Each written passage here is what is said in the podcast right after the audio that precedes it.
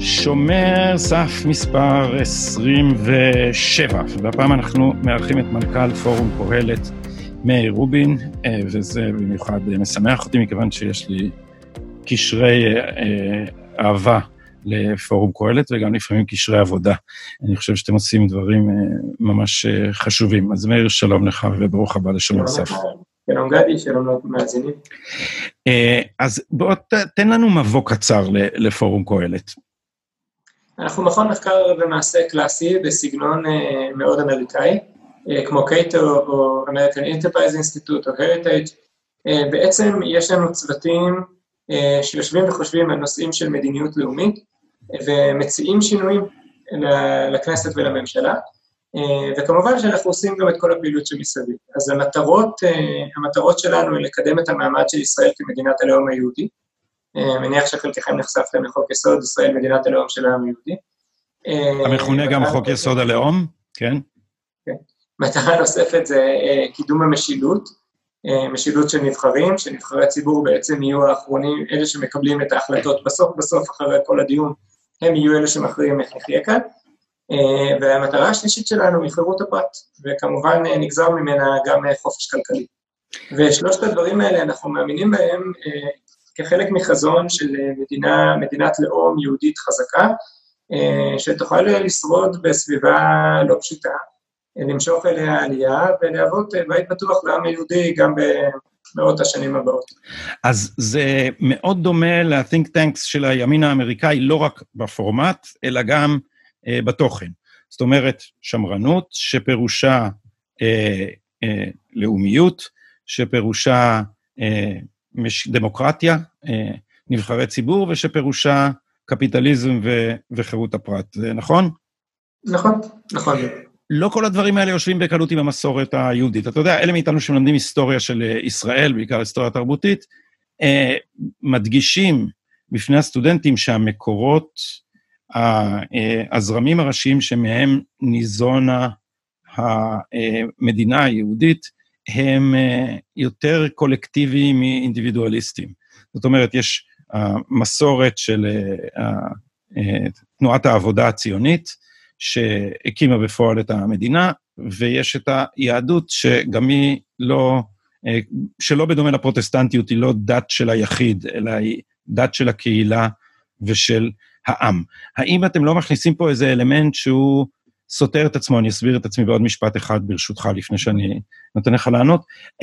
אם המסורת שלנו היא לא אינדיבידואליסטית ולא קפיטליסטית, אז להיות מסורתי ולהיות אינדיבידואליסטי או קפיטליסטי, זה שני דברים שעלולים להתנגש, לא? גדי, ממש נראה לי כיף, בגלל ששאלת את זה בצורה כל כך קיצונית, כיף לענות. אנחנו למעשה ההפך הגמור. השמו של העם היהודי, אנחנו עברים, אנחנו עברים כי אברהם אבינו העז להתבדל מכל אדם אחר, עבר לעבר הנהר השני, הוא היה האינדיבידואל הראשון, למעשה הוא האינדיבידואל הראשון המתועד מבחירה, כל האינדיבידואלים האחרים היו אינדיבידואלים כי, כי מישהו רדף אחריהם, הוא היחיד שהלך מבחירה לעבר הנהר, ומאז זה די המשך ככה. אם אתה מסתכל על האבות, יעקב עזב את, ה, עזב את, את המקום שהוא גר בו והלך רחוק למצוא את, ה, את האחת שלו, יוסף התרחק לא כך מבחירה, אבל אחר כך נשאר מבחירה, וככה הלאה בכל הדורות, עם לבדד ישכון. אנחנו עם של, של אינדיבידואלים, אנחנו מאוד גאים בזה, מאוד שמחים בזה, ומצד שני, יש אצלנו קהילתיות מאוד מאוד חזקה, קהילתיות של אינדיבידואלים. כי האמת היא, כשחושבים על זה, קהילה שהיא לא של אינדיבידואלים, אז אין ממנה הרבה מאוד תועלת, נכון? כי בסוף, אם כולם דומים ומנוהלים מלמעלה, לא, לא תפיק מזה הרבה. אנחנו מאוד שמרנים, ואם תזכור לגבי שיטת הממשל, התקופות הטובות ביותר של העם היהודי היו בשפות השופטים, שהיו דווקא אנשים שעלו מלמטה באופן טבעי, העם בחר בעצם את שופטיו והחליף אותם כשהוא לא היה מרוצה מהם, בתהליך מאוד, מאוד דמוקרטי ומאוד פתוח, ולא בתקופות שהיו תחת מלכים. יותר מזה... אז הנה, אז הנה מאיר, שוב אנחנו תחת שופטים, אז אתם לא שמחים? אין ספק, אין ספק שמבחינה הזו ההיסטוריה חוזרת, חוץ מזה שהשופטים שלנו לא מוכנים להתחלף, אוקיי? אין לי בעיה שלמנהיגי העם יקראו שופטים, ושהם ישבו וישפטו בשער, ובלבד שיהיה ברור שהכוח שלהם מגיע מהציבור, והוא לא מחופף את הציבור. ואת האמת הפשוטה הזו כנראה שכחנו. אחד הדברים החשובים שאתם עושים, ואין לו ארוך, הוא כל כך חשוב כרגע, זה לתאר, להסביר, לבאר את האופנים השונים שבו איבדנו את הריבונות. אנחנו אזרחי ישראל, והיא דלפה עט עט מנבחרי הציבור אל השופטים ואל אל יועצים משפטיים. החלק של היועצים, החלק של, ה, של הבגצוקרטיה, כמו שקורא לזה שלמה וינרי, זה החלק היותר גלוי לציבור, אבל יש לכם פרויקט שלם של חשיפת האקטיביזם היועצי. אתה רוצה לומר לנו בכמה מילים על מה מדובר? אני חושב שזה לגמרי מצדיק כמה וכמה פרקים נפרדים של שומר סף. למעשה השם של שומר סף כנראה הגיע מהחבר'ה הידידותיים האלו, שהחליטו שהם ישמרו לא רק על הסף, אלא גם על כל הבית ועל כל חדר בבית ועל כל אדם שמירה אישית לוחצת. אבל כן, מה שקרה זה שבמסווה של ערכים דמוקרטיים כאלה ואחרים, ושלטון חוק ורעיונות נעלים אחרים, בעצם יועצים משפטיים שמונעים מסדר יום שאני מכבד, אבל הוא פוליטי לחלוטין, משתמשים בכלים המשפטיים כדי לקבוע מדיניות. אם ניקח לדוגמה את הנושא של, של הסתננות לישראל, מסתנני עבודה, זה לא אירוע, זה לא אירוע פוליטי. הכנסת כבר פתרה את זה שלוש פעמים, תקנה את החקיקה, פתרה את הבעיות, ובית משפט פעם אחרי פעם פסל חקיקה ראשית של הכנסת. דוגמה נוספת זה הנושא של גיוס חרדים לצבא. כנסת ישראל שלוש פעמים הסבירה את הנושא, כל פעם עם, עם פתרונות אחרים, פעמיים, כתב זכרוני פעמיים בחוק ראשי, ובכל פעם בית המשפט העליון פסל את ההסדר הדמוקרטי שאליו הגיעה הכנסת, ולמעשה הוציא את המדינה שוב לסחרור פוליטי, חברתי, כלכלי, ביטחוני, חסר אחריות לחלוטין. וחשוב, חשוב להבין, זה לא שהמנגנון של בית משפט עליון הוא פגום. המוסד עצמו כמוסד הוא מוסד חשוב. מה שהמוסד כזה עושה של לתת סעד למען הצדק, זה דבר חשוב. אבל אנשים, אנשים עם סדר יום פוליטי, שנמצאים במקום שיש פה הרבה מאוד עוצמה, שאמורה להיות עוצמה מקבילה, אם הם מתבלבלים בשדה שלהם, זה כמו, זה כמו להכניס חוט חשמל לשני הצדדים של השקע בו זמנים, והתוצאה היא קצר במערכת. זאת אומרת, הבעיה היא לא המוסדות, אלא האנשים, ולכן גם אנחנו מנסים לתקן לא את המוסדות, אלא פשוט למנות שופטים, שמבינים את, את תפקידם של שופטים, ורוצים למלא אותו. אז אני אוסיף מילה ברשותך על אופן מאוד סמוי מעין הציבור, כי אני פה תלמיד שלכם, אני לא, לא מורה שלכם, היו לי שיחות על זה עם, עם דוקטור אביעד בקשי ועם... ועם אהרון גרבר ואחרים אצלכם, על הדבר שהוא לגמרי סמוי מהעין, שהיועצים המשפטיים הרי אומרים לנו ששרים צריכים אישור של היועץ המשפטי למדיניות שלהם, דבר, זאת אומרת, זה הופך את היועץ לבוס של השר במקום להפך, אבל אומרים לנו, רגע, אבל היועץ המשפטי הוא מי שיגיד לשר מהם גבולות החוק, ולכן הוא מאוד דרוש, כדי שהשר לא יעבור על החוק. אז עם זה קודם כל יש בעיה, כי אם היועץ הוא מייעץ, השר יכול לפעמים להחליט אה, לעבור על החוק, אבל מה שסמוי מן העין אה, בין השאר, הוא שהיועצים אה, הגניבו אל תוך מערכת הקריטריונים, שלפיהם הם מודיעים אם מדיניות היא כשרה או לא, לא רק את החוק, אלא גם את הסבירות. ולכן הם בעצם, מה שקרה הוא שהשאלה אם המדיניות מוצאת חן, ומתאימה לערכיו של היועץ המשפטי, לא רק אם היא חוקית. והדבר הזה חדר גם לוועדות המינויים, זאת אומרת, עכשיו צריך להגיד גם האם המינויים הם במתחם הסבירות, ומי שקובע את זה יהיה משפטן. אז נוצרה מערכת מקבילה שה... היא, היא נמצאת בתוך כל משרדי הממשלה, אבל בעצם בעורפה נמצאים גורמים משפטיים שבניגוד לתרשים הזרימה של מבנה הכוח הפוליטי, חודרים מהצד ובעצם הם מנהלים אותו ממקום אחר. אתם, אנשיכם תיעדו את הדבר הזה בצורה... מאוד מאוד מסודרת, כולל באיזה סעיף תקציב, באיזה סעיף לא תקציב, באיזה סעיף תקנון מכניסים, שזה לפי הסעיף ההוא, ובסעיף ההוא כתוב שהשר כפוף וכו' וכו' וכו'. אבל מה עושים עם המידע הזה? איך אתם משתמשים בו פוליטית? איך אנחנו יכולים, איך, איך אתם, מה החזון שלכם לאיך לתקן את הדברים האלה? קודם כל, השלב הראשון לפתרון של כל בעיה שהיא בעולם, זה להבין שיש בעיה, ולשאול את השאלה הנכונה. וזה, אומרים ששאלה טובה היא חצי פתרון, זה כנראה הרבה יותר מזה.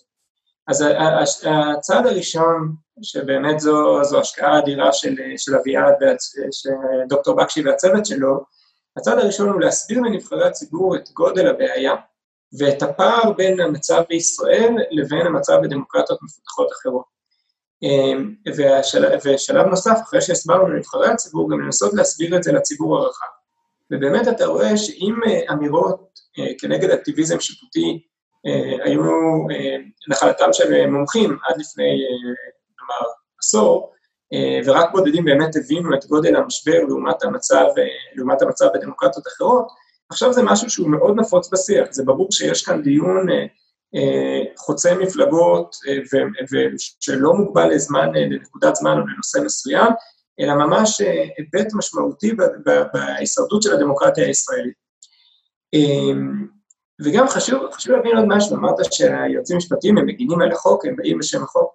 היה לי מצב מסוים שבו גיליתי שחוק לא עבר במליאת הכנסת, זאת אומרת לא היה לו את הרוב הדרוש, כי, כי יש חוק שקובע שלהצעות חוק תקציביות שאין להן תמיכת ממשלה, נדרש רוב מסוים במליאה, ולא היה את הרוב הזה. ויועץ משפטי, ואני לא אתן פרטים נוספים כדי לא לחשוף אותו, שהצפתי בפניו את הבעיה, אז הוא אמר לי, כן, באמת החוק הזה לא עבר. אמרתי לו, אבל הוא נכנס לספר החוקים, הוא, כאילו, הוא בתוקף כרגע. אז הוא אמר, כן, אני בוחר את הקרבות שלי. וזה מאדם שבהזדמנות אחרת, ישב בדיון מסוים, ואמר, על גופתי המתה שחוק יכלול סעיף כזה או אחר. אוקיי? זה, זה מדהים. זאת אומרת, מצד, אותו אדם שאיננו מחוקק, גם מחליט שחוק עבר למרות שזה מנוגד לחוק, גם מסביר למחוקקים, למחוקקים מה מותר ומה אסור להם להכניס לחוק, זה, זה מדהים. אחר כך לטעון שהם רק מפרשים את החוק או פועלים מכוח סמכות חוקית, זה באמת, זה דבר רחוק מאוד. כמה לדעתך תקפה, אני אקרא לזה בקיצור תזת מני מאונטנר, רק בגדול למי שמאזיננו, שלא מכיר, שאומר, הספר של, אני מזכיר אותו. לא, משפט ותרבות בישראל בפתח המאה ה-עשרים ואחת, התזה הכללית של הספר אומרת, תראו, האליטה הישנה הפסידה את הבחירות ב-שבעים ושבע, מאז היא לא מצליחה להיבחר בקלפי. מה שהיא עשתה במקום זה, זה אימצה את התיאוריה, של עליונות המשפט, והתבצרה ברשות השופטת. ונעזרה באהרון ברק, שהמערכת הזאת הרי היא גם, כמו כל מערכת, היא תאבת כוח, אבל האליטה רחבה על, על, על תאבת הכוח, אז שהיא לא מסכימה למסור את ניהול המדינה, לקומבינציה של מזרחים דתיים, ישראל השנייה, נייחים, קרא להם איך שאתה רוצה, כל השכבות העממיות שנתפסות ביניהם כנמוכות מצח, מיושנות, פרימיטיביות, גזעניות, זנופוביות, נמוכות מצח, ולכן לא ראויות למשול.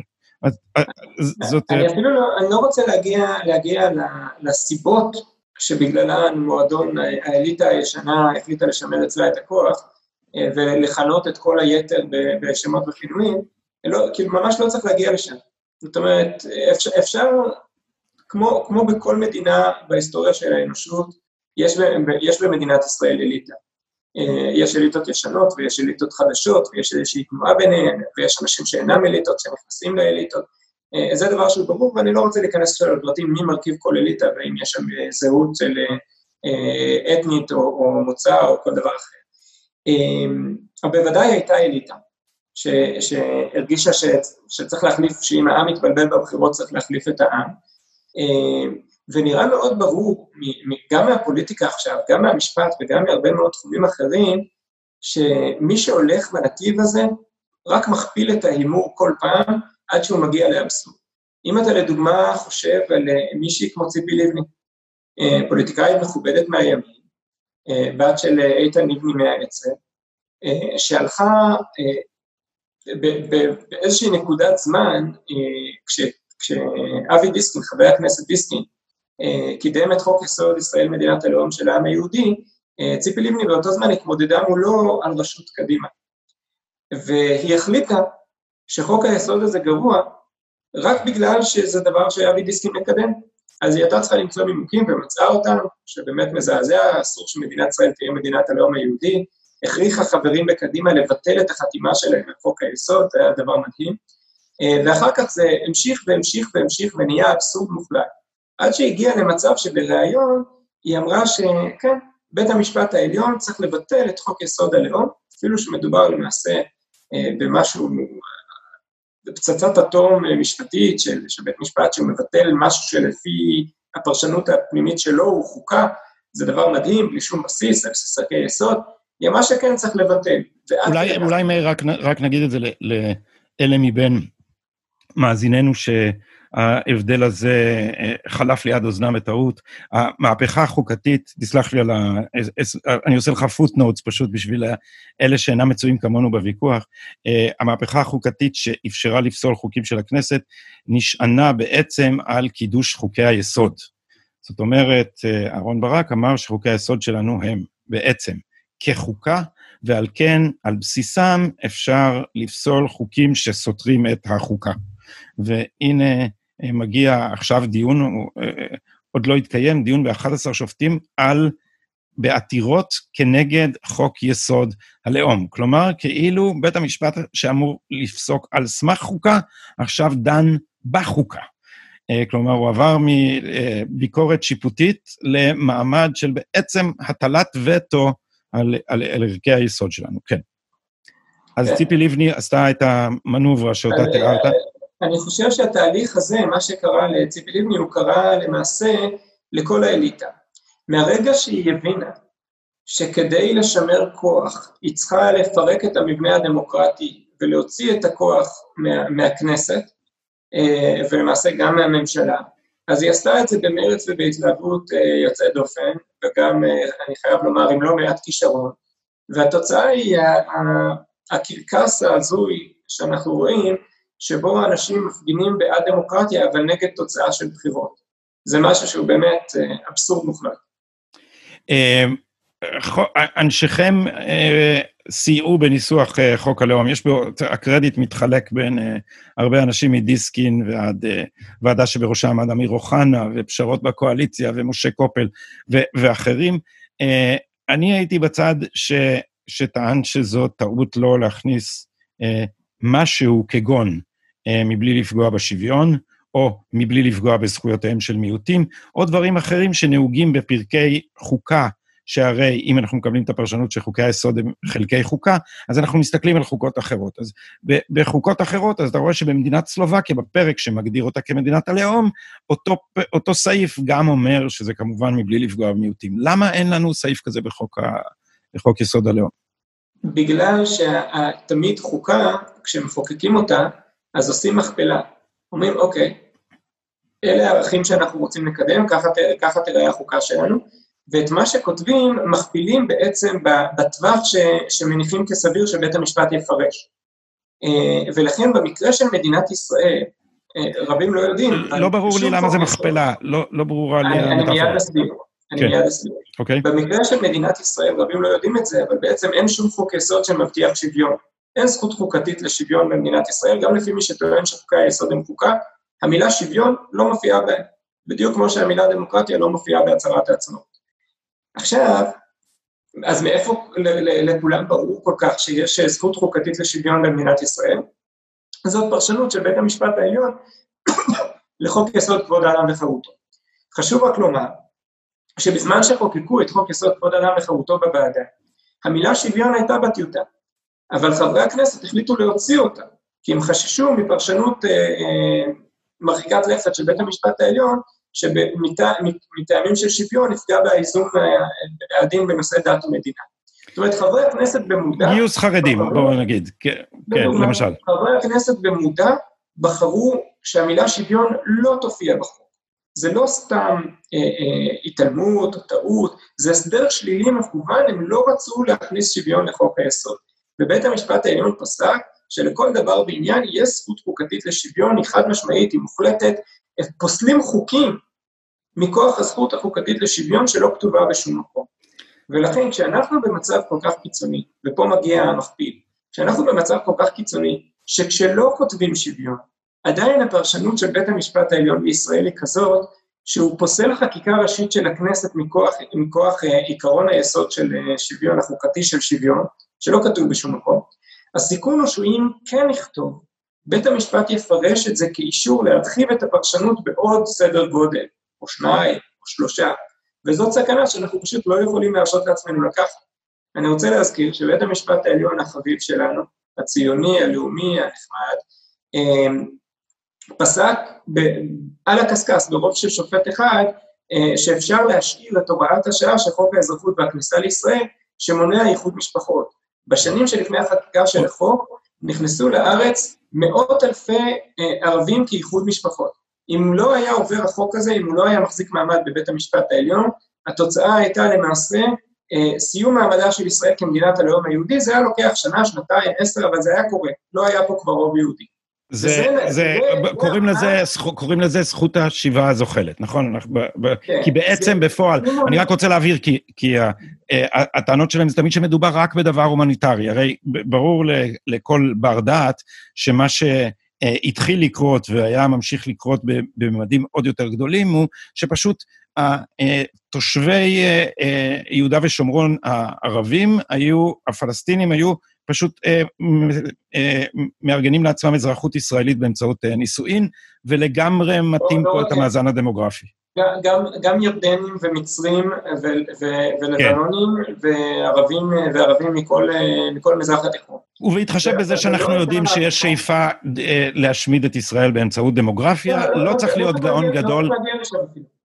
אבל אני כן מגיע לשם, שאני מסתכל על ה, על הפוליטיקה, היה ויכוח שלם, היה ויכוח שלם, שנייה, היה ויכוח שלם עם אהרון ברק, שלדעתי התמם, כשהוא אמר, תשמעו, אין פה, אין לי בסיס חוקי לשפוט דברים דמוגרפיים, אז הסיבה שכרגע הדבר הזה, הוראת השעה עומדת בעינה, הוא סיבה ביטחונית, זאת אומרת, הנימוק שבית המשפט העמיד מול הזכות לאיחוד משפחות, הוא הנימוק הביטחוני, מה שגורם לך לחשוב, שתאר לך שעם הבית המשפט הזה היה שלום.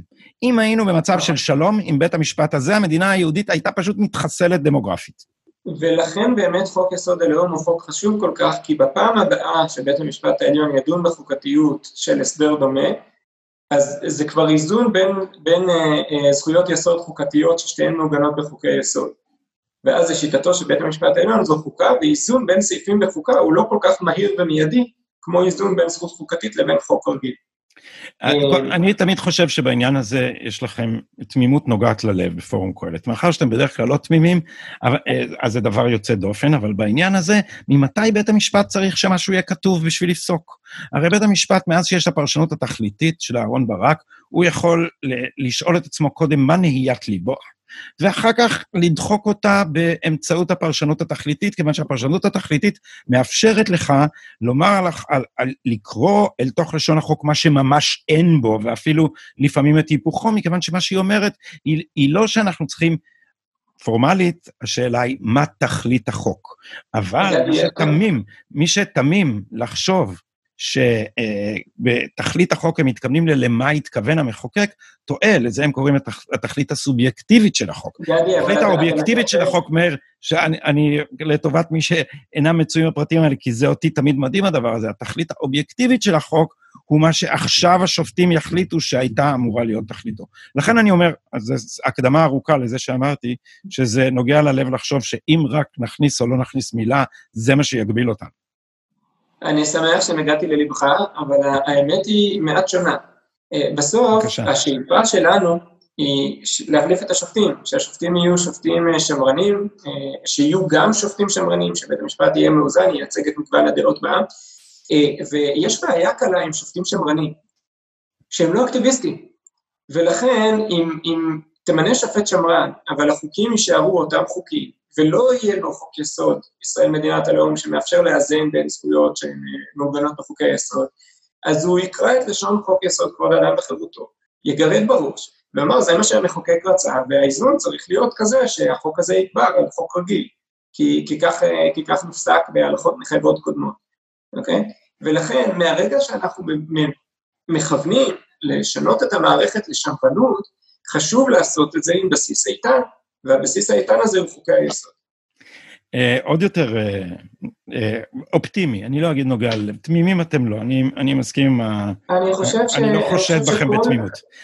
כל מי שיסתכל על מדינת ישראל בשמונה השנים האחרונות, יכול לראות קו מגמה מאוד חזק ומאוד ברור, לכיוון הערכים שפורום קהלת מקדם, זה ממש לא הכל אנחנו, אבל אני חושב שאם נמשיך בקצב הזה ובמגמה ובכיוון הזה, נגיע רחוק. אז אם כך, במקום השוויון, למה לא להכניס בחוק הזה, נגיד מבלי לפגוע בזכויות מיעוטים? למה? כי אני, אני, אתה יודע, שיתוף הפעולה שלי איתכם מבוסס על, אני, אני בניגוד לנגיד הטענות כלפיכם, ואנחנו מכירים את הטענות הדמגוגיות מסוג, כל מי שזה, הוא בעצם לא דמוקרט, הוא בעצם פשיסט, הוא בעצם זה. אני, מכיוון שהשאיפה היא משילות ודמוקרטיה, ובין השאר, אני, ככל שידוע לי, תקן אותי אם אני טועה, אתם לא מבקשים לפגוע בזכויות מיעוטים, אז למה לא לומר את זה? למה לא לנטרל את הנשק הזה, שאחר כך, כשיכתבו...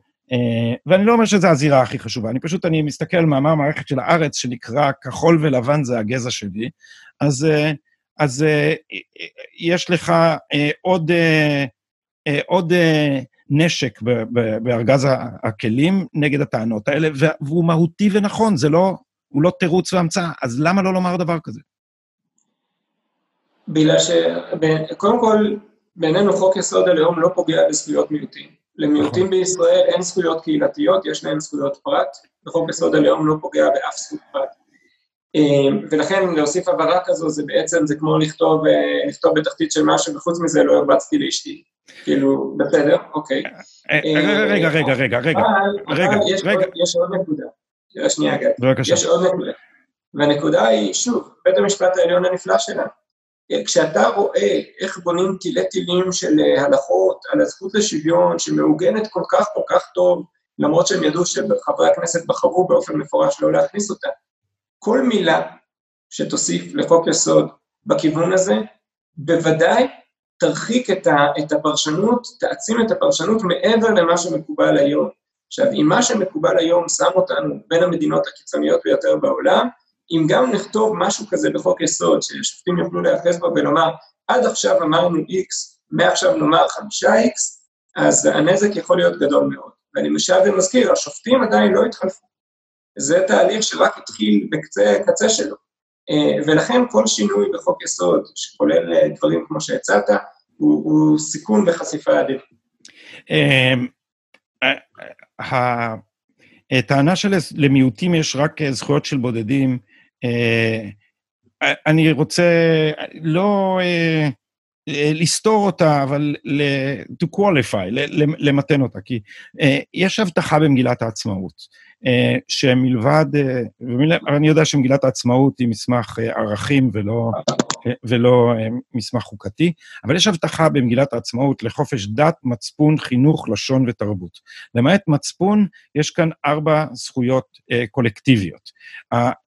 ולמרות שזה לא חוק, מדינת ישראל במידה רבה התנהגה ברוח הזאת. למשל, כש... אנחנו מסתכלים על ההבדל בינינו ובין צרפת, בצרפת אין זכויות לקולקטיביות למיעוטים, מיעוטים לאומיים על פי המודל הצרפתי בכלל אינם אפשריים, אבל אצלנו למשל יש למיעוט הערבי בית ספר בשפתו, כשאתה מסתכל על, וזה לא מעוגן בחוקי יסוד למיטב ידיעתי, אבל זה, זו כן הרוח שבה אנחנו נוהגים במיעוטים, אני טוען. אה... שוב, אין לנו שום תלונה לגבי האופן שבו מדינת ישראל נוהגת במיעוטים כיום. אנחנו לא רוצים לצמצם זכויות של מיעוטים כמו שהן נוהגות כיום. ההפך, אולי אפילו להרחיב, אנחנו בעד חירות, וחירות כמובן תאפשר למיעוטים לעשות גם דברים שהיום לא מתאפשרים להם. פשוט להכניס את המילים האלו בחוק יסוד, כשאנחנו יודעים מי עומד לפרש אותו, זה סיכון מיותר לחלוטין מבחינתם. עכשיו, חשוב גם, חשוב גם לשים לב, לעוד משהו. במובנים רבים, למיעוטים בישראל יש יותר חירויות מלקבוצת הרוב. לדוגמה, בתי הדין של העדה הנוצרית, אני לא יודע אם אתה מכיר את זה, הם עצמאים לחלוטין, הם לא מדווחים לאף אחד, הם לא כפופים לאף אחד, הם עושים מה שהם רוצים. אם יהודי היה מנסה להקים משהו דומה, אז מיד בג"ץ היה משתלט וטוען שמה פתאום, ואסור לבתי הדין הרבניים לדון בדיני ממונות, אפילו אם שני הצדדים רוצים, כי החוק לא הסמיך אותם. אוקיי? אז לנוצרים יש יותר זכויות משפטיות מאשר ליהודים, לדוגמה, יהודים דתיים. יישובים קהילתיים? מה איתם? זה שוויוני, אם יש לך יישוב קהילתיים, ארבע מאות משפחות נוצריות או מוסלמיות, הוא יכול להקים ועדת קבלה. לב, אבל יהודי לא יכול. לא, אז יש את חוק ועדת קבלה, עד ארבע מאות ומשהו משפחות אפשר להקים ועדת קבלה, אבל אסור להפלות לפי דת מין גזע. בקיצור זה... נאמר בעדינות, נאמר בעדינות, יש את בג"ץ אביטן שקבע שיהודי שרצה לקנות קרקע, מגרש ביישוב בדואי, לא יכול לקבל את המגרש. אבל קעדן מצד שני. את בג"ץ קעדן שקבע שלערבים על קרקע של קק"ל הם כמובן יכולים. אבל גלי, גם רצינו לדבר מעט על המגפה. על הקורונה. זו מגפה. אה, לא, לא שמעתי את המילה פשוט. אז בבקשה, אתם עכשיו פניתם לעניין שעד עכשיו האיש לא ציפה שתעסקו בו. מה, מה, מה לכם ולקורונה? אז לפני, לפני כמעט שנה, יצא לי לשוחח עם, עם חבר קבינט בכיר, על איזשהו נושא שעמד על סדר היום של הקבינט.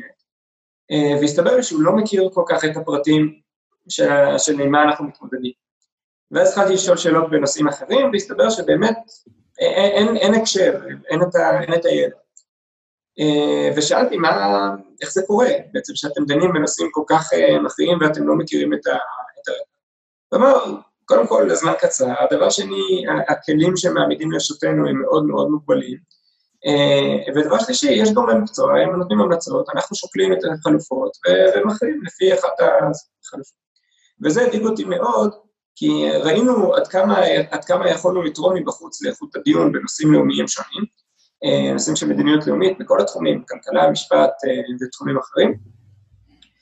ובנושאים הביטחוניים בעצם יש לך אתגר מאוד משמעותי, שברגע שיש משבר אתה כבר לא יכול להגיע אל השרים.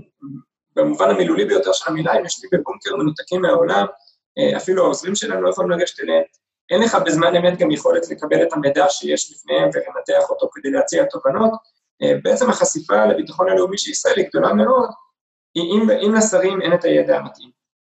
אז ניסינו לפתח, לחשוב איך אנחנו יכולים לתרום לדיון, ופיתחנו כל מיני כלים, כלי אחד היה הכשרות לשרים בקבינט בכל מיני נושאים, וכלי נוסף היה לנסות לשפר את המודעות של הציבור אה, לאירועי חירום גדולים, באמצעות אה, בובה חביבה שנקראת מוקי בר חוסן, תחפשו אותו בגוגל, יש לו פינה לילדים בעיתון אותיות, הוא מתראיין לכלי תקשורת, מראיין פוליטיקאים, דמות משעשעת וחשובה. ופרויקט נוסף היה פרויקט שמנסה בעצם למפות סיכונים למדינת ישראל. ובמסגרת הפרויקט הזה שמנו לב למגפה בסין, שהיא נגיף חדש, לא מוכר, שכנראה מדבק באוויר ושבוודאות מדבק גם בלי תסמינים. אז אנחנו מדברים פה על אמצע ינואר, זה כבר היה די ברור שתקופת ההדבקה בלי התסמינים היא קיימת ומשמעותית, והתחלנו לנתח שמדובר בסיכון משמעותי, ולדבר עם גורמי מקצוע כאלה ואחרים, ולנסות בעצם לגבש איזושהי תפיסה, איך, איך להגן על מדינת ישראל מהנגיף. אז בשלב מוקדם מאוד המלצנו לעצור טיסות בחו"ל, אחר כך היה אתגר שנשיא ארצות הברית לא הסכים, שמדינת ישראל תפלה את ארצות הברית לעומת מדינות אחרות, ולכן החלופה ש, שהגיעה בסוף להחלטה הייתה להגביל, את ה, להגביל עם שבועיים בידוד את הנכנסים מכל המדינות בעולם. אגב, אם ההחלטה הזו הייתה מתקבלת עשרה ימים קודם, היינו מתחילים מהמצב של ניו זילנד ונשארים בו עד היום, שזה אפס הדבקה. תחשוב על עזה לדוגמה, שבה אנשים יכולים להסתובב חופשי ולעשות מה שבא להם, כי הם מחייבים בבידוד של ארבעה עשר יום את כל מי שמגיע מבחוץ. אחר כך מסביב לפורים, ההצעה שלנו הייתה להגביל אירועים גדולים לפני פורים, לא עבד, לא להחזיר את מערכת החינוך אחרי פורים, גם לא עבד, אחר כך כבר חלק מהרעיונות שלנו התקבלו, באמת התמודדנו יפה עם הסיבוב הראשון, אבל זו הייתה עבודה של חובבנים. זאת אומרת, הסגר בסיבוב הראשון היה מהסוג הטיפש. לדוגמה, במדינת ישראל לא היה ידוע על אף מקרה הדבקה דרומית מבאר שבע, כולל באר שבע, או צפונית מחדרה, כולל מחדרה, ולמעשה היה אפשר להטיל סגר רק על מרכז הארץ, פשוט לאסור מעבר ממרכז הארץ אל הצדדים, להשאיר רבע מאוכלוסיית ישראל חופשית ומאושרת. זה לא קרה פשוט כי עוד לא הבנו אז את המנגנונים. כרגע יש לנו תוכנית, שאני חושב שהיא קרובה עד כמה שרק אפשר להגיע לאופטימום, והצענו אותה לכל מקבלי ההחלטות, ובעצם אם היא תיושם, עוד יש סיכוי שנגיע מוכנים לחורף, אם היא לא תיושם, אז המחיר, המחיר יעלה ו... אז בוא תספר לנו מה עם עיקריה של התוכנית הזאת, כי היא מאוד מאוד דרמטית. אני דיברתי על, אחרי ששלחת לי את הפרטים, דיברתי עם, עם רופא אחד ועם אדם אחר שאני מראיין אותו פה מדי פעם, בנושא הקורונה, ושניהם חשבו שזה מאוד מאוד דרסטי, ייתכן שיותר מדי. בוא תתאר לנו מה הדבר, ואחר כך... בעצם התוכנית, התוכנית הזו מבוססת על תפיסה שמרנית של ניתוח מגפה, ולמה הכוונה? כשיש לנו נגיף חדש ולא מוכר, אנחנו לא יודעים בעצם מה הנגיף הזה עושה לבני אדם בטווח הבינוני והארוך, אנחנו יכולים רק לשער, כי אין לנו סימולטור, שאתה מדביק את הסימולטור ובודק מהר מה זה עושה עוד חמש שנים, עשר שנים, חמש עשרה שנה. ואם מסתכלים על ניהול סיכונים שמרני, בואו נחשוב לדוגמה נגיף ה-אייץ' איי וי. זה נגיף שאחרי שהוא מדביק, אז... במשך שלושה שבועות הכל בסדר וסבבה, אחר כך ל-חמישים עד שמונים אחוז מהנדבקים יש להם מחלת חום קלה שעוברת לבד, ואז אנשים מרגישים בסדר גמור, הם בריאים לחלוטין, אין להם שום תופעות. אייץ' איי וי/איידס, כן. נכון מאוד. אחרי חמש עד חמש עשרה שנים, פתאום הופיע התסמונת של איידס, של הכשל החיסוני הנרכש, ואז מבינים שהנגיף שנדבקת בו לפני חמש עד חמש עשרה שנה, הוא בעצם לא ידידותי בכלל, הוא גורם נזקים אדירים, מקצר מאוד את תוחלת החיים, פוגע מאוד באיכות החיים, וכמובן מדבק מאוד את כל מי שבאת איתו במגע. עכשיו, הקורונה איננה אייץ' איי וי, היא משהו אחר, אין לה את המאפיינים של אייץ' איי וי, אבל יש לה מאפיינים גרועים מאוד. כי אייץ' איי וי, לדוגמה, אם אייץ' איי וי וקורונה היו מופיעים ביחד בנובמבר תשע עשרה, אז עד היום אייץ' איי וי לא היה הורג אף אחד בעולם, גם הוא לא היה מאשפז, אף אחד בטיפול נמרץ ואפילו לא בבית חולים רגיל. בעצם בניהול הסיכונים שאנחנו מנהלים את הקורונה, אם אייץ' איי וי היה ניסה באוויר, אז היית שומע לא רק את יורם לס, אלא גם המוני המונים של רופאים, אומרים זה בסך הכל, זה נגיף חדש, אנחנו מבינים, הוא בסך הכל גורם למחלת חום קלה, אף אחד לא מת ממנו, אף אחד לא מתאשפז ממנו, תנו לו אוכלוסייה להידבק.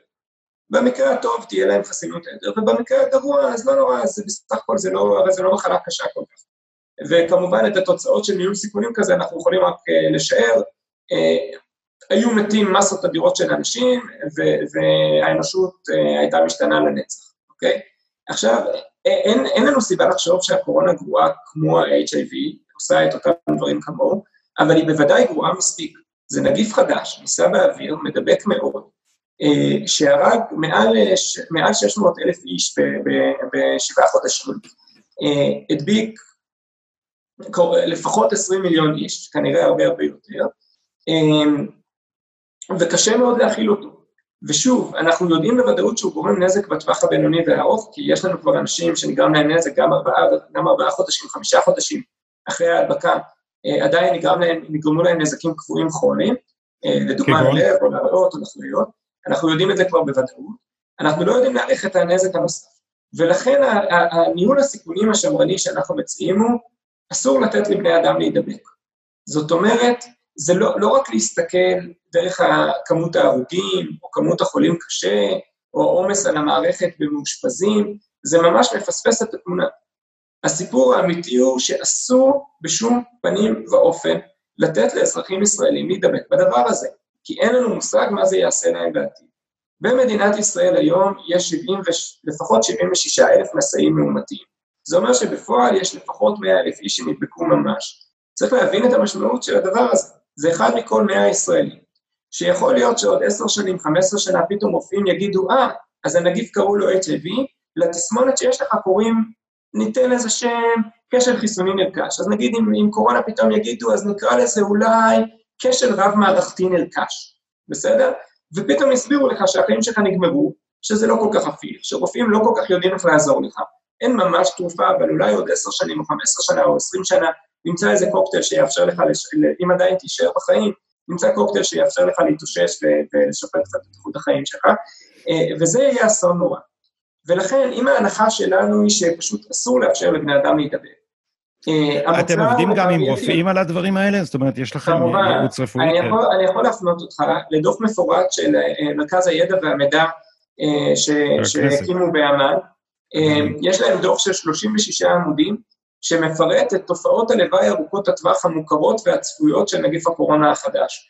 זה דוח מחריד, דוח מאה חמישים ושש של הצוות. זה דוח מחריד שמסכם מאות מחקרים מדעיים שנערכו בעולם עד עכשיו, שמראים את התופעות ארוכות הטווח. ובאמת זה מזעזע, מעייפות כרונית ודלקת בלב, ודלקת בכליות, דלקת בכבד, דלקת עור קשה, מחלה של, של כלי אדם בכל הגוף, בעיות בראייה, בעיות באשכים, זה, זה, זה, הנגיף הזה הוא נגיף נוראי. אין שום סיבה לבן אדם סביר לקחת את הסיכון הזה, אם יש לו איזושהי דרך שהיא מוסרית ו- ומכובדת להימנע ממנו. אז אם היו קוראים לי למילואים, כמובן שהייתי הולך, אם הייתי חייב כדי להכיל את הילדים שלי לצאת לעבוד, כמובן שהייתי יוצא ו- ועובד, אבל כל דבר שאפשר לצמצם את הסיכון להדבקה באופן סביר, ומכובד, ההמלצה החד משמעית שלי לאנשים היא תעשו את זה.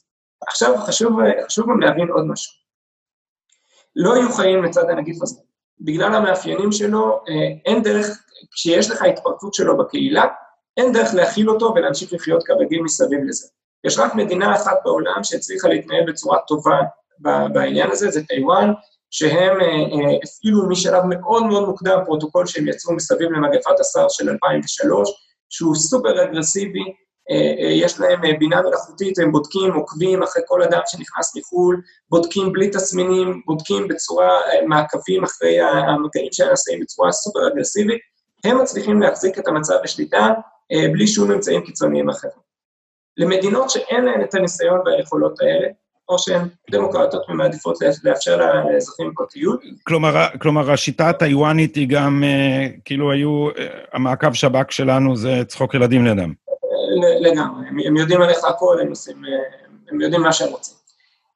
עכשיו, אפשר לעשות, יש שיטות שהן עדינות יותר, לדוגמה השיטה העזתית, שפשוט אתה מטיל סגר מוחלט על הגבולות שלך, לפני שהנגיף מגיע אליך, ואז האזרחים יכולים להתנהל כרגיל בפנים, אבל אתה פוגע מאוד ביחסים שלך עם, עם מדינות אחרות.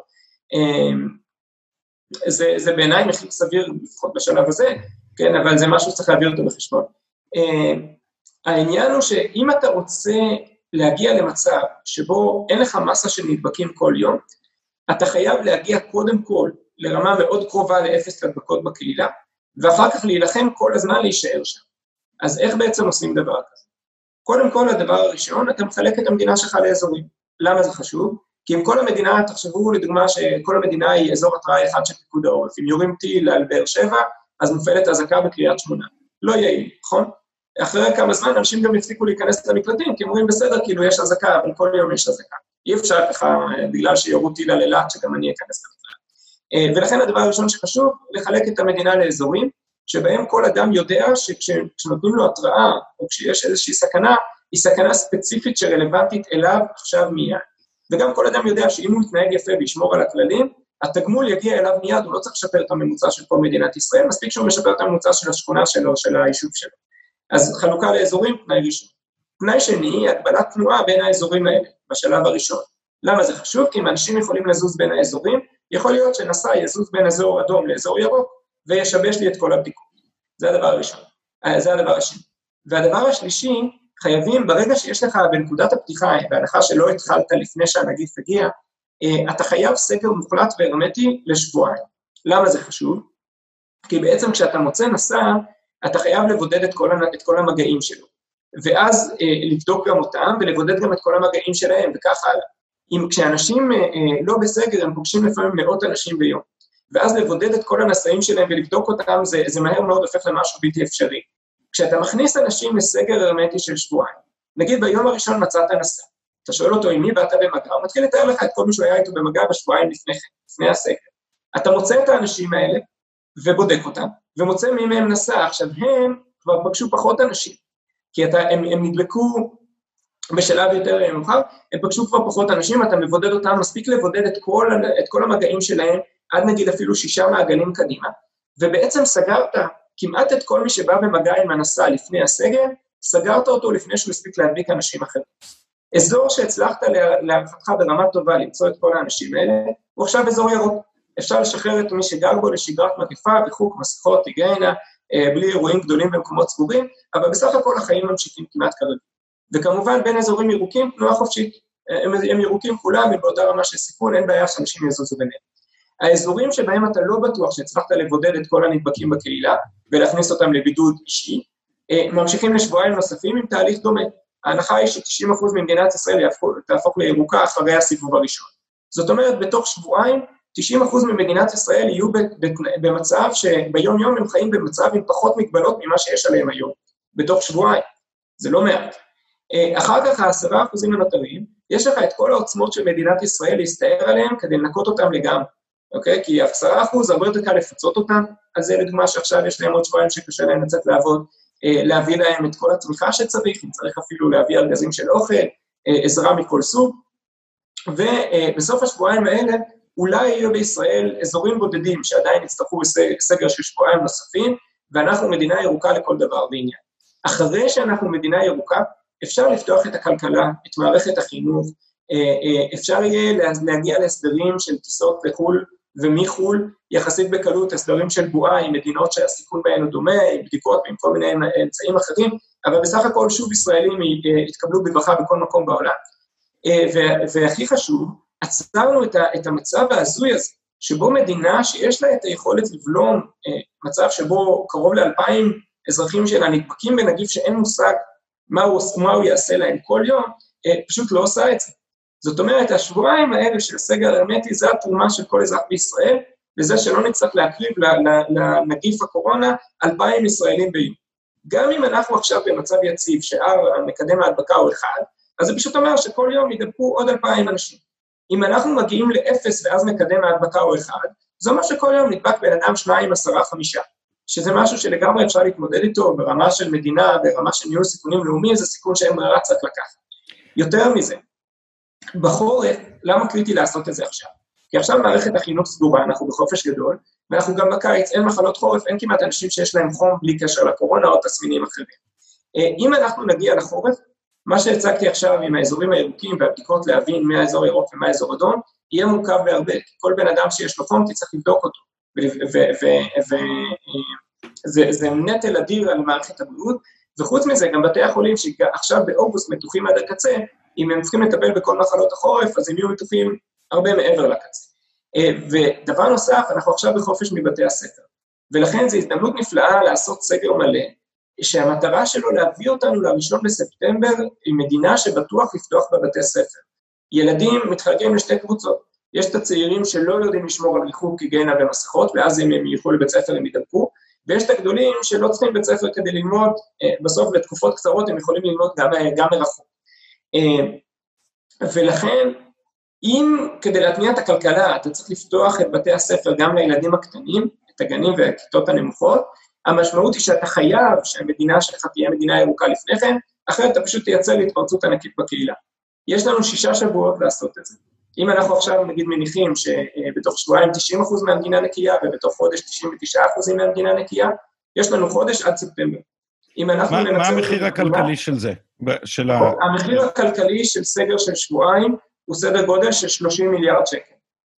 המחיר הכלכלי של הסגר הנוסף של השבועיים הנוספים על עשרה אחוז מהמדינה, פלוס שבועיים נוספים על אחוז אחד מהמדינה, עוד מיליארדים בודדים.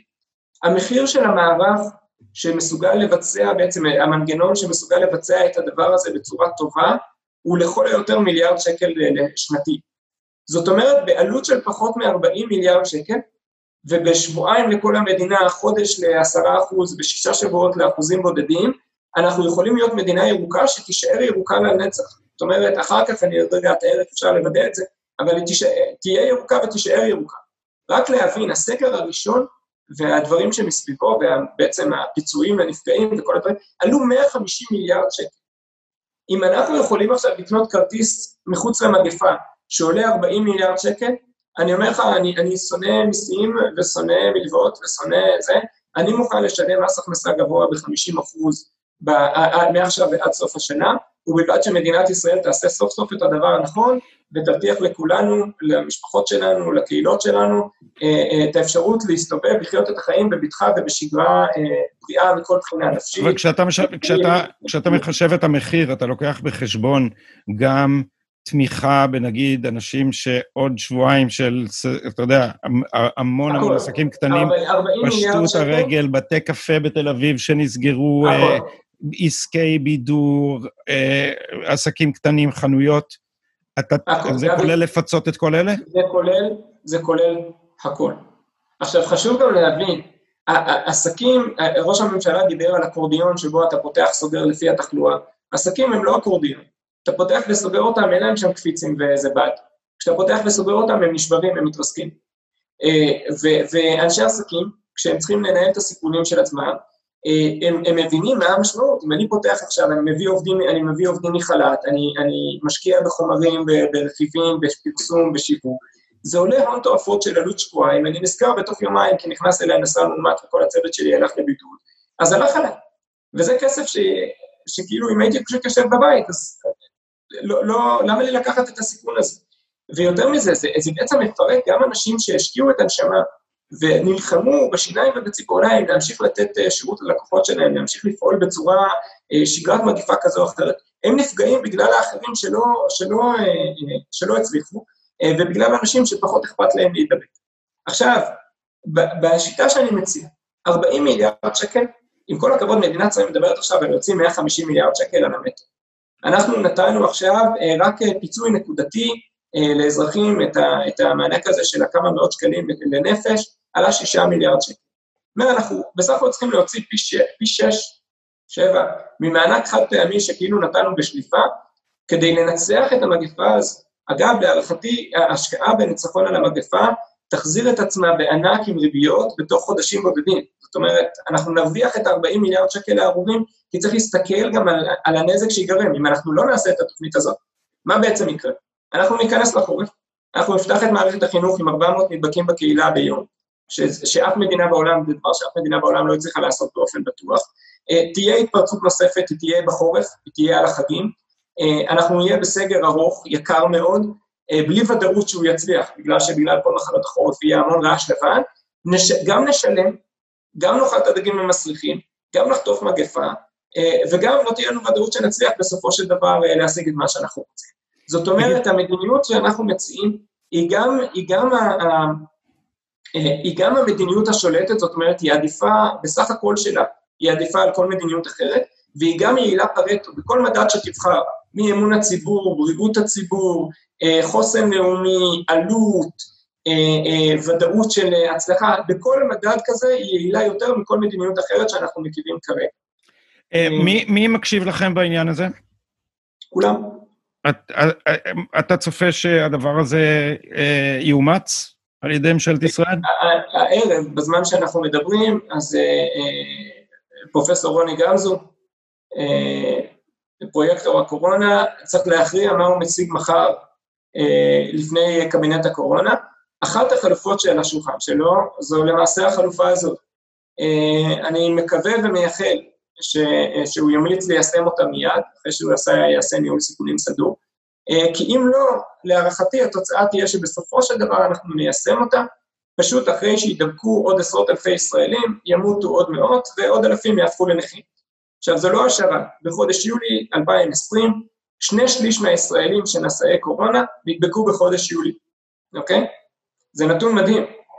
אם היינו מתנהלים נכון במאי, היינו מסיימים את המגפה הזו עם שליש מכמות הנדבקים שיש לנו היום.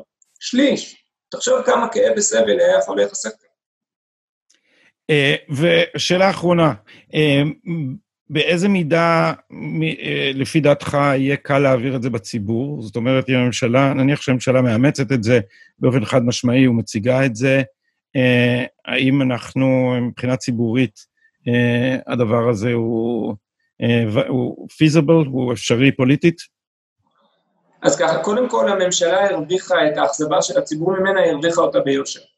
כי הסגר הראשון, למרות שהוא היה סגר טיפש ועשו שם טעויות אדירות, את העיקר כן הצליחו לעשות שם. עצרו את המגפה, הקטינו מאוד את התמותה שהיינו חוטפים אחרת, ויש מדינות שדומות לישראל שיש בהן תמותה פי עשר ופי עשרים אצלנו ביחס לנפש, כן? באופן מוחלט ריאלי.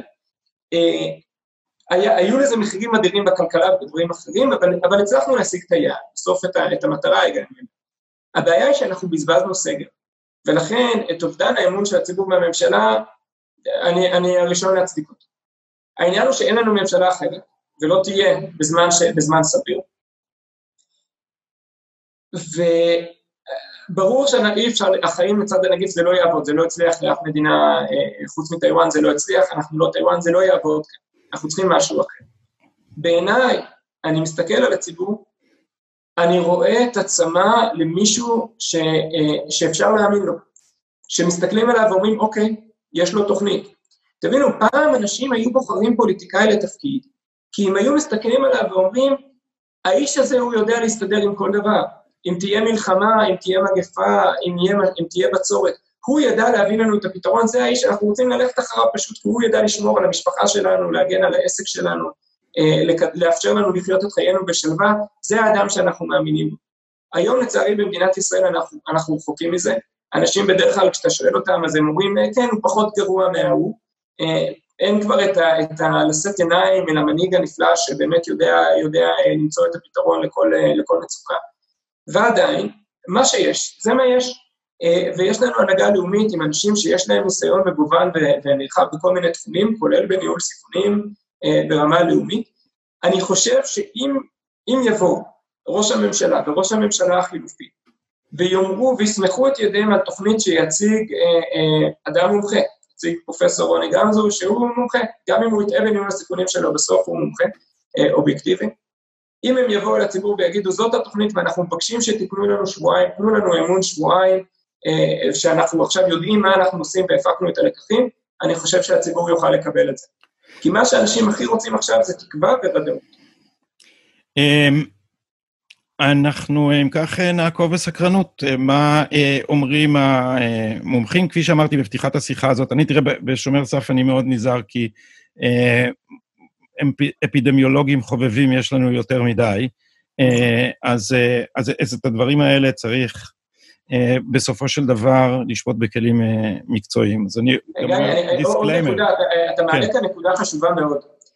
זה חשוב להבין שעם הנגיף הזה, בתור שמרנים, האינטרס שלנו לעשות כל מאמץ שבני אדם לא ידבקו בו, כי אז זה אירוע שאנחנו מבינים אותו באופן מלא. אני אסביר למה אני מתכוון.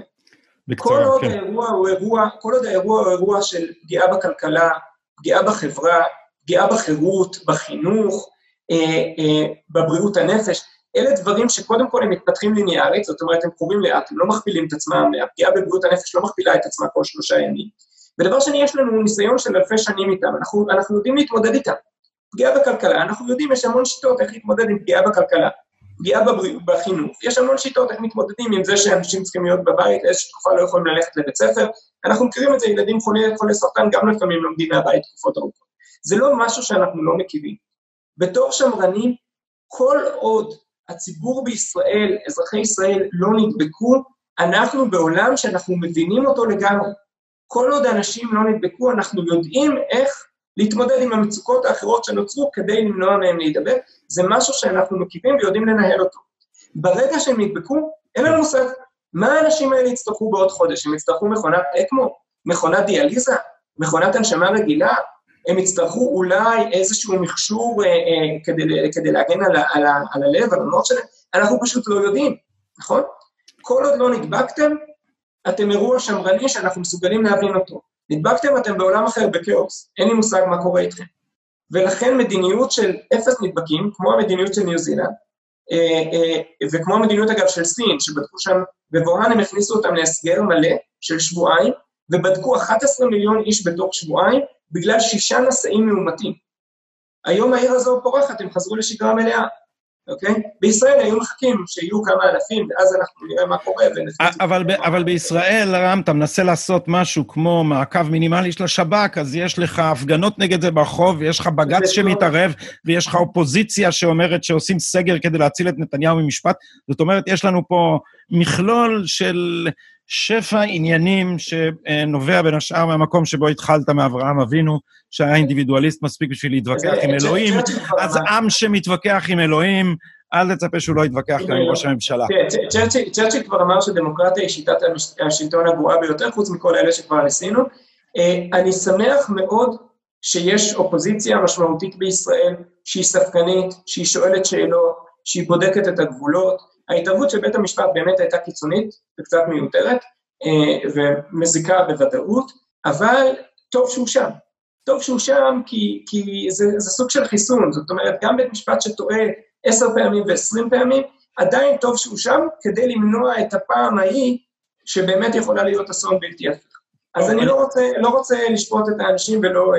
מה שכן, אם, אם ממשלת ישראל באמת רוצה לשמר את הדמוקרטיה הישראלית, כשנגיע לאפס הדבקה, אפשר יהיה לאפשר פה הפגנות חופשיות מפה ועד להודעה חדשה, שאנשים ירקדו מחובקים ברחובות, ויצפו מה שהם רוצים. בשביל זה צריך להגיע לאפס, אני אומר, זה האינטרס של כולנו, מפגינים, אופוזיציה, קואליציה, ממשלה, אזרחים, כולנו רוצים להגיע לאפס ולהישאר כקרוב לשם. בסדר גמור. יש שיטות, כן, הערה אחרונה. יש שיטות טובות, שאחרי שנגיע לאפס, יאפשרו לנו להישאר שם, לכל מי ששואל, אבל מה, יגיע בין שלוחת מחול, תהיה התפרצות כזו או אחרת, יש שיטות טובות מאוד, לבדוק, להסתער, תחשבו על ההבדל בין שריפת יער משתוללת בדונגל, לבין שריפה ביער עם, עם שבילי אש אה, שחוצים אותו, וצופה על מגדל שמירה בכל, בכל ריבוע. אנחנו צריכים להיות במצב הזה, של שבילי אש וצופה על כל ריבוע, לפני החורף. ובשביל זה, אה, אה, לפני שאנחנו בכלל מדברים על הממשלה, חברים יקרים, זה בידיים שלכם. כל הדבקה היא תוצאה של פעילות אנושית, הנגיף הוא ניסה באוויר בעיקר בחללים סגורים, במקומות פתוחים ובקושי מדבק, אם הוא הגיע לחדר סגור, סימן שבן אדם הלך והכניס אותו לשם. אל תדביק, אל תדבקו, אל תדביקו אחרים. תתרחקו ממקומות סגורים עם אנשים שאתם לא מכירים. שני מטרים, מסכה, ולהקפיד על רחיצת ידיים. מאיר רובין, מנכ"ל פורום קהלת, תודה רבה לך על השיחה הזאת. להתראות. תודה רבה, אלי. שלום למאזינים. להתראות.